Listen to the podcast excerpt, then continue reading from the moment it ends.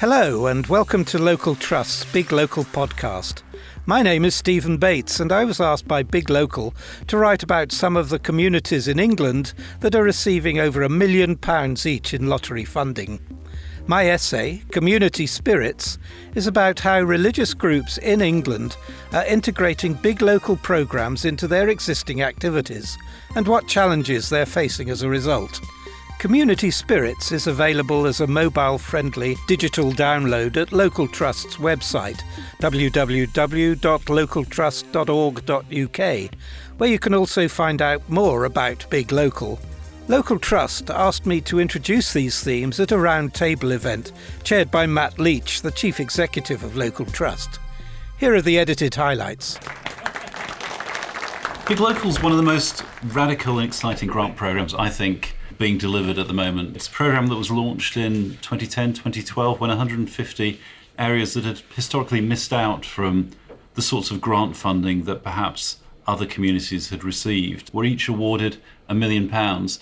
A million pounds with almost no other strings attached. All that was required of those communities was that they organise themselves, bring themselves together, come up with a plan, and then start to deliver on a whole range of different initiatives to improve their local areas. What's been notable in visiting those areas has been the extent to which almost everywhere you go, you see members of faith communities as active participants in that work, whether leading local community partnerships, a source of local motivated volunteers.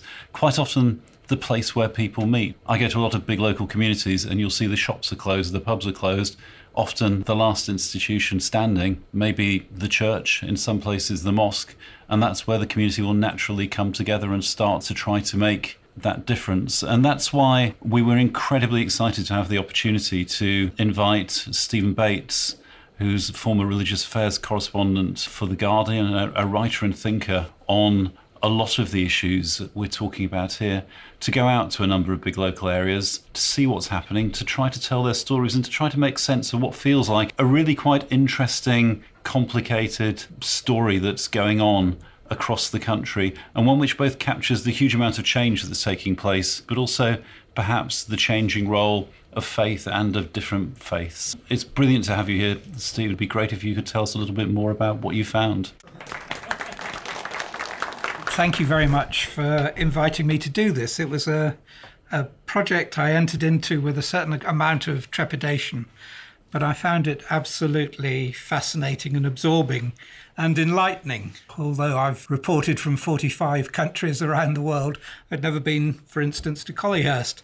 Um, so I was out of my comfort zone for uh, quite a bit of the time. My experience as a religious affairs correspondent was very much involved with church politics and faith politics. I started off assuming that uh, everyone these days we're all good chaps together and all agreed with each other, and soon found that that was actually not so. A lot of my time was talking about essentially political issues and reporting them in a political, certainly not a theological way. And this project was um, a chance to see faith actually in action beyond synods and conferences and those sorts of traditional establishment things. What did I find? Evidence of faith groups in a number of quite unpromising and certainly deprived areas across the country. And their activism was motivated by their faith. They weren't doing it obviously for personal gain, but nor were they doing it for a general religious gain. They certainly weren't there to proselytize. It was a, a sense which came from a deeper wellspring of doing good for their communities, making an active and positive change. Of course, there's a certain irony in um, the uh, source of the funding for Big Local, in that none of the faith groups I spoke to like the idea of a national lottery, like the idea of gambling. But all of them, uh, Christian and Muslim alike, uh, rationalized it as a chance to make good with the money which had otherwise leached out of their communities through the weekly purchase of lottery tickets. Will communities ultimately change and benefit from big local? Well, uh, time will tell. How far will faith have affected that. I think that I saw interesting and inspirational work in a largely secular context. It may not put bums on pews, but it's certainly a very vibrant form of faith in action. So that was me, introducing a few of the findings from my essay. And here's the discussion it sparked with the participants the Reverend Chris Falone of the Collyhurst Big Local in Manchester, Reverend Chris Allen, who's a big local representative in the West Midlands, Heather Buckingham from the Church Urban Fund, and Paul Bickley from the think tank Theos. Here's the chair, Matt Leach, getting things started.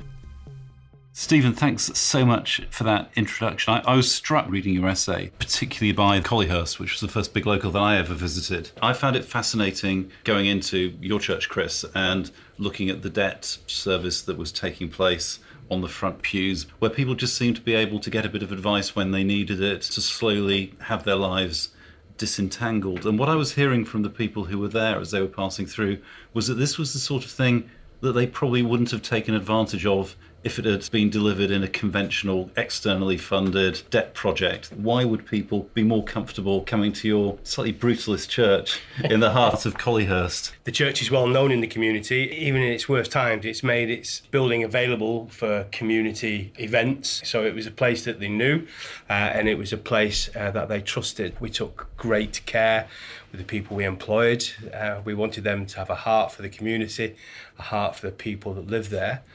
And I suppose its uniqueness in terms of debt advice is that we are face to face. A lot of money advice provision today is either through the internet, over the phone, or through uh, mailed out packs. Most of our clients need someone to journey with them through that process. Does the mission of your church to the people of Collyhurst predate you as, as the vicar? Prior to my being there, the church hadn't had a vicar for five years.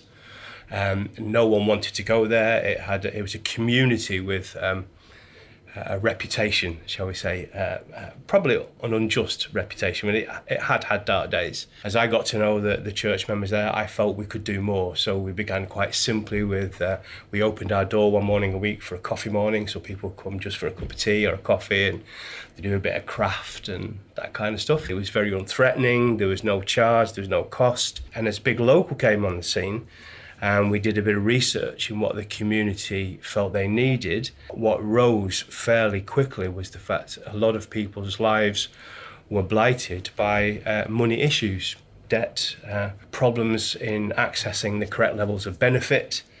And so began my passion really to say, right, we, we can address this. It sounds very much focused on changing people's material circumstances rather than changing their spiritual life. Chris, the other Chris, Chris Allen, and Stephen were at a roundtable we held at the start of this project. And there was an interesting moment when a number of, of different, mostly vicars, reflected on, on whether they were spiritual social workers or, or men of the cloth and what the boundary was between the social mission and the, and, and the, and the religious mission. Were you primarily somebody trying to heal the community or somebody who's ministering to their spiritual needs. I want to flip that a little bit and say I actually don't see the distinction. So traditionally we put this great divide between the sacred and the secular. Uh, and I think that divide is, is a false construct life is life. And while I, as an evangelist and as a minister, I want to feed people the bread of life, it's no good trying that if that person is physically starving to death. it's not about filling our churches, though that would be nice, can't deny that. It's not even necessarily about me winning the chance to share my faith with people. It's about doing something that God cares about. And Paul, the way in which the mosque or the church, even the church that isn't well attended, still gives sufficient status and power and recognition for individuals to make that sort of leap to start to tend to the needs of their area in a way that might not be possible if they came from a secular background or a, a parachuted in institution. To what extent Do we see that in all communities? The Christian idea of evangelism is rooted in the sense of there being some good news to tell, something good to share. And in my experience, researching specifically big local areas, is that there is unity in how people see that. Church leaders just very, very ready to turn to this kind of work. It's not a wrench, it doesn't feel like something that they're doing, as it were, as a bolt on to their faith they naturally and quickly move in that direction because they make no distinction between the spiritual and the material needs of a, of a community. In my own work, I've been working on resilience, particularly on the northeast of England. We overlap actually in North Ormesby, that's one of our case studies. And for me, um, what do churches and, and, and the people in churches offer? Well, they offer social capital, they offer physical capital, and they offer spiritual capital. So, social capital, networks, leadership, uh, physical capital, buildings, facilities, spiritual capital, they're institutions of hope. And they're often telling a different story to the story that has been kind of attached to a neighborhood. You know, this area is lost. Um, it, it's not sustainable. There isn't sustainable community here. There isn't life here. It's dangerous. Uh, you won't be safe if you come and live here with your family. But I think that kind of spiritual capital idea that we're trying to use is, is, is that that sort of narrative of hope and a reason for action. Other people find that in different ways. I'm not saying that's a reserve of the religious, but I think that's uh, that's one of the things that see them get involved. And Chris, you, you come from a big local area where there's been a remarkable convergence of church and community, hasn't there? And that the Community Action Centre is located in what was the vicarage. How easy is it to bring people from different backgrounds into what is effectively the local institutionalized national church. I, I love the quote in the book from Ishtikhar Abed, who said, My faith encompasses my identity. And I think a lot of the people who come from different backgrounds, different faiths, might be able to align themselves with that particular quote. So I think that's how the diversity comes together. There's this common ground for people of very, very different backgrounds, different outlooks, different histories.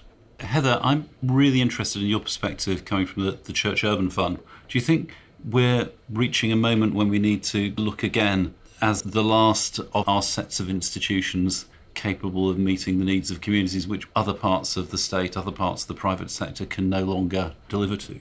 I think there are some things we need to be quite careful about around those questions. Um, churches aren't always wanting to occupy the space that the state has previously fulfilled. Um, and sometimes, for example, with the food banks um, movement, you see that quite strong criticism of um, churches moving into a space which people feel should be uh, filled by the state. Um, but I wonder if part of what is happening is that as some other services are facing cuts and decline, whether some of this relational fabric that churches um, have provided in local communities is almost being exposed. And I think what I find really interesting um, and exciting about this essay are the case studies and the opportunity that they give us to um, hear from communities that we don't often hear from in that level of intimate detail. And they also give us the opportunity to hear from people that we don't always hear from in a whole lot of detail in the public sphere as well. Collyhurst again has quite a history, doesn't it, in terms of its its community and the people who are there. And Sister Rita, who memorably had her, her own daytime TV series, was based just down the road from you. And there's a there's a rather fantastic food bank, isn't there, in the basement of the local school. How do you work and collaborate and coordinate with effectively a rival camp across the road. But you're quite right. There's a long history of the, uh, I suppose, what's called the Catholic Protestant split in Collyhurst, going right the way back to the immigration for the building of the canals. The Diocese of Salford have the Lalley Centre. Um, it was founded uh, largely by Sister Rita's efforts. Um, uh, created a food bank. Uh, Big Local got involved. We helped them uh, with one of the green spaces. We've dotted all over Collyhurst. Th- there's no animosity, uh, and in fact, we made a policy decision between us that we wouldn't duplicate each other's work. Simply pointless. The Church of the Saviour having a food bank when the Lalley Centre. Uh, had one there. No point in them having a debt centre when we had a debt centre here. So we, we simply uh, refer people to the two institutions. Yes, it's a good thing. Paul, in, in some senses, religious life in the UK looks like it's in decline. Our take on that, as uh, an organisation that does a lot of research in this field, is that the churches are small, but they tend to be much more activist as well. Uh, but the other thing that happens with that sort of general retreat is that people don't have that sense of territoriality anymore. It's it, you know, it's not like this is our patch, we're in control. Even if it's the Church of England, of course, that just doesn't hold anymore. Uh, there has to be, there just has to be. In, in I think the kind of areas we're talking about, where you know, highly deprived areas, if if the, if the dial is going to be moved, even a little bit, it's by lots of collaborative action, and there is no one kind of institution that can have a kind of canonical territory. You know, this is this is our parish. We do the stuff here. Um, these are our people, and that that crosses a sacred and secular divide as well, of course. Stephen suggests the real competition, if there is one in communities, might be between the sort of secular believers and the church. So people who've decided to put their time into attending meetings of green and environmental groups, as opposed to competition between communities for people's souls. And I, I guess Big Local again is a place where some of that comes together, and that you have incredibly socially motivated but secular people uh, finding themselves in alliances of convenience with those who believe deeply to try and change the places they both love. Chris Allen, this probably describes one of the places where you live and work. It does, and I think it's there's a danger in the whole conversation here that it's only the uh, the believers from wherever they come from are, are, are, sort of well motivated towards social change because we work with people who certainly you would call secularists um, who are passionately committed to community development issues. I think there's a bit of self-selection of clergy, if I put it that way, in some of the areas. The kind of clergy that you will inevitably have in a more disadvantaged and deprived area know if they're going to survive there, and I don't mean that just in terms of the church, is probably keep your head above water, make any impact whatsoever at any level, that you need to work with your colleagues around the area and recognize that difference between that Chris comes across really strongly, I think, in the essay, um, that balance between the good news and the challenge you know, the challenge to the authorities. And I was going to make sure he was quoted as saying everything is shit. You know, I was glad he said that in the book because, particularly in Collyhurst, there is a, there's a theological rationale behind particularly tackling debt and it comes through also and i think in sharia finance principles it comes through in the jewish principle of jubilee everything is given back to its original roots and that this tackling of debt where money is used for oppressing people. And I think when we look at the level of debt and the level of oppression in many of our communities now, we see this as a, this is a role that faith communities can really stand up to because it's part of their main agenda as well as everybody else's. And I read the story of Joan from Collyhurst and, and this sense of freedom, you know, and, and the role of a, of a faith community is to set people free. And her freedom was from the pain of debt, which is used to oppress. And I think uh, in that, there's a massive overlap here between those who are secularists, those who have faith, to say we want to lift the oppression of those who are most disadvantaged and most deprived. Heather, we, we were delighted to have Justin Welby visit a big local area. He was out in Newington in Kent. He wanted to signal the fact that he sees tackling debt and tackling debt in deprived areas as an absolute priority for the church. Our debt project something that we're seeing right across the country in all communities and being, being driven by urban vicars? Yeah, so that is actually something that we are seeing across the country. Church Urban Fund every three years runs a survey called the Church in Action Survey, um, which asks Anglican clergy about the kind of social engagement activities that their churches are involved in. Last year, we ran that survey and found that 70% of Church of England churches are running three or more activities that are primarily for the benefit of the wider community. Um, so that's a lot of activity, and we know that amongst that, um, debt advice, money advice, um, and also job clubs are some of the most widespread uh, forms of engagement. So I guess if you went back 20 or 30 years, Church Urban Fund was big. There was a lot of money flowing out, and it was supporting a whole load of projects all, all around the country. There's not quite so much money now. And you seem to be focusing it on trying to make churches more entrepreneurial. There seems to be a bit of a sort of an enterprise risk focus. Is that is that a fair representation of what you're doing? Sort of pump priming money, supporting experiments, trying to get a bit of a return. I think certainly one of the things we are doing is encouraging innovation. We are seeing churches um, getting much more involved in social enterprise, for example, um, but it would be a mixed picture as well of the types of activities that they're involved in. So, for example, a lot of the churches that we work with have set up places of welcome, which are simply community spaces, either in the church or elsewhere, that are opened up once a week for people to come, build relationships with one another, and start to cultivate a sort of sense of active participation in their community, building a sense of belonging and so on. Um, and that has really grown quite rapidly. I guess one of the assumptions I, I had was that you know Big Local goes out and needs lots of volunteers to work, and that perhaps lots of those would be drawn from churches which have lots of people who are committed to to voluntary activity. But Stephen picks up in his book the the, the 2007 NCVO report, which says actually being committed to a faith doesn't make you any more likely to volunteer than anything else. Chris, are you, Well, I'd what, like what- to- what- what is your church? And when, when we talk about your Well- church making a difference locally, is Well, it you? The, the, the, the church that I, I am the minister of is a worshipping congregation of about two dozen people.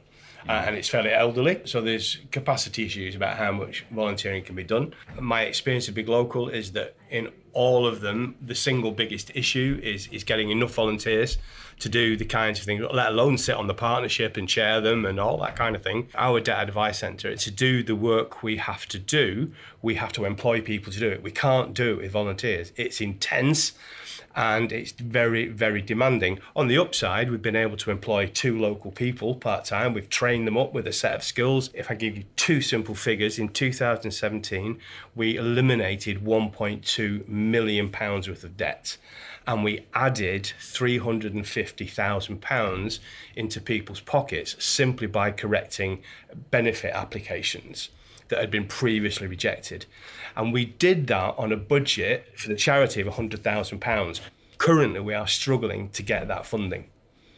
So, actually, people funding these kind of uh, strategies is really, really important. It was great to have Big Local with the seed money and the diocese and all those kinds of things, but the ongoing funding to sustain what, in my opinion, is just incredible work because you're not only just getting rid of debt, you're actually financially including people yes, volunteers are really important, but some of the work we do requires that professionalism that comes through paying salaries.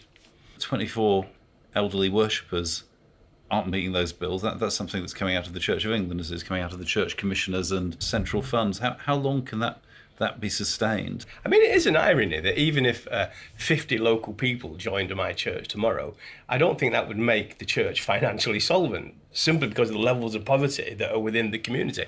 Though I have to say, um, poor people, it seems to me, are among the most generous people I've ever met because they, they're giving out of nothing to help the things they passionately believe in. But what we've what we've done as a church is we say, right, what we need to do is rent this building to those um, groups that can afford to do that. So two other churches pay us a rent to use the building, so that we then have the opportunity of putting other stuff on for nothing for for the things that really count. It doesn't happen by itself. It requires energy, time, and commitment. Um, then the church will will continue if that energy and commitment isn't there, then slowly but surely the facility will no longer exist.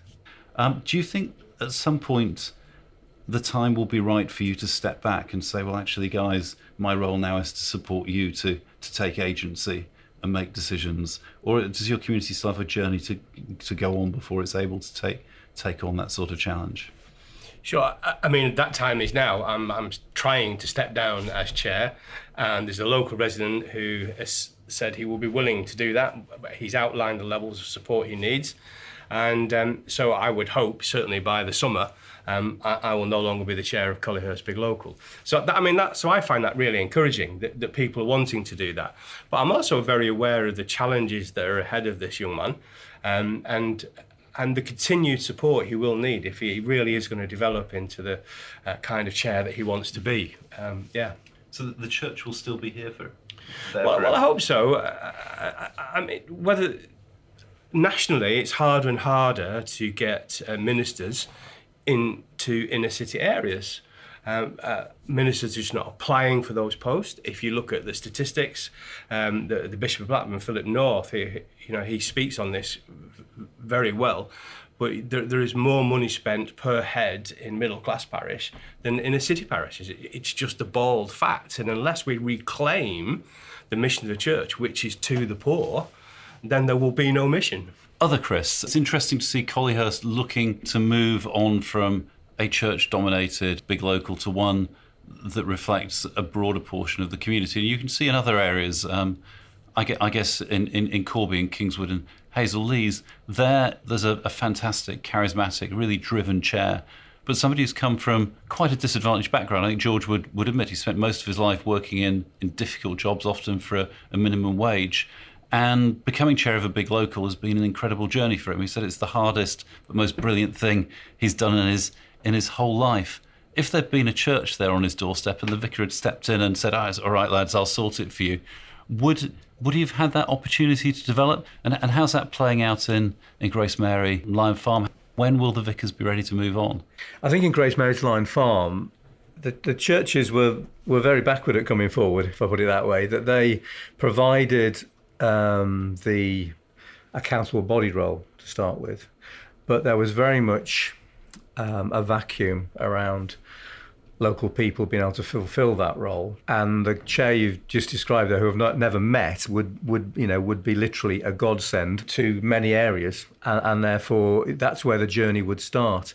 And and I think within this there is this this balance between you know, top down, bottom up, community organising versus asset based community development, whichever way you want to put it. And it'd be great if everything could be just bottom up and go that way. But as Chris referred to earlier, the, the, the, ongoing challenge for many, many areas is around, first of all, community engagement, even in just getting people's opinions, and then secondly, to get them to take the role of governance by sitting on a partnership.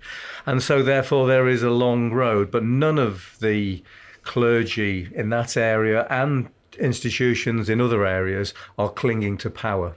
Each would let it go in an instant if there's somebody there to take over. And in many areas, they are trying to develop the capacity of local people to, to do that. Chris, thanks. I, Stephen, it's interesting. Your essay presents stories of some very different communities. And if you look at your description of, say, Greenmoor in Bradford, that's a community that's bursting full of capacity, isn't it? There's multiple working groups. The chair is professionally qualified. He's a lawyer, I think. Are there lessons that could be learnt in other communities from the way in which people have organised themselves?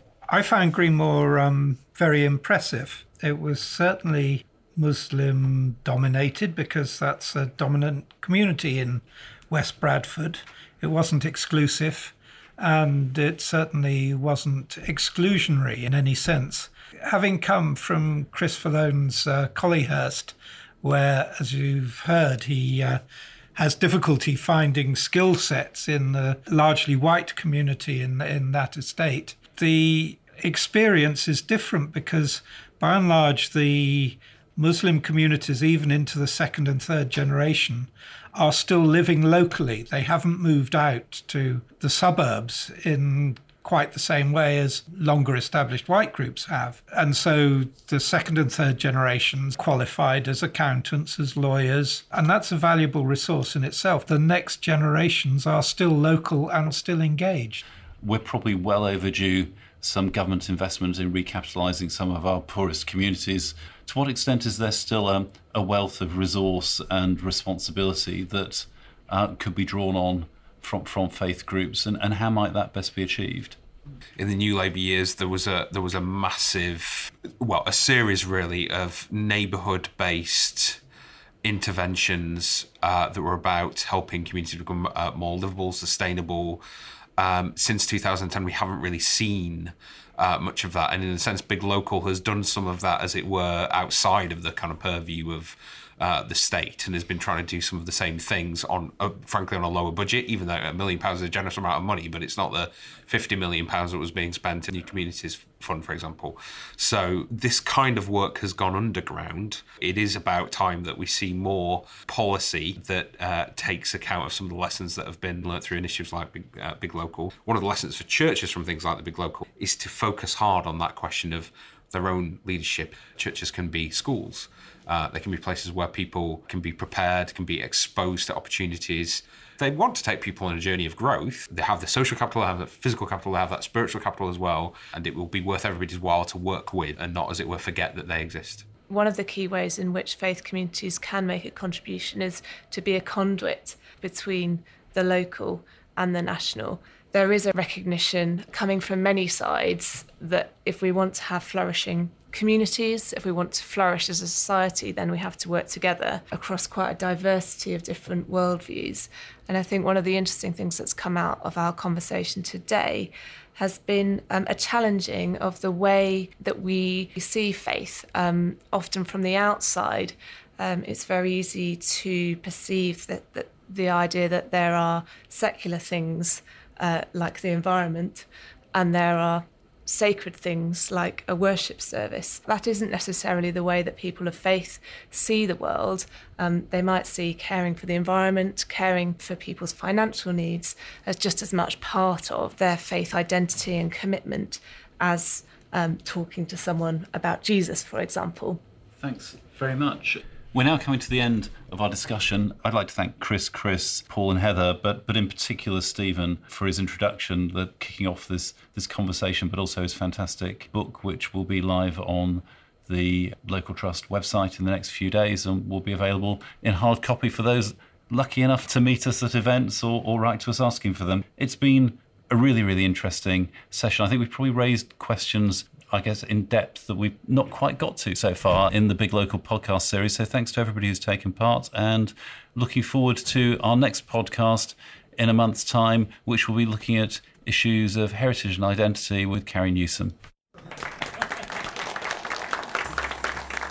So, what did this whole project teach me? I thought one of the most striking things was how the various faith groups operated with similar motivation and with similar outcomes. On the wider point, I thought faith groups are showing that they're involved and they are valued by their communities beyond the church doors and the people in the pews. There's a sort of secular image, the new atheism, which likes to portray all faith as the preserve of irrational fanatics with antediluvian views and deep fundamentalism, especially when applied to the Muslim community. Actually, these projects, with the churches and the mosques involved, have shown that they're very far from being vacuous or irrelevant. They're doing good in small local ways, and it's good for people beyond the church doors to appreciate that. Don't forget, if you'd like to read the whole of my essay, Community Spirits, you can find a mobile friendly digital version at Local Trust's website, www.localtrust.org.uk, where you can also find out more about Big Local. Thanks very much for listening. Goodbye.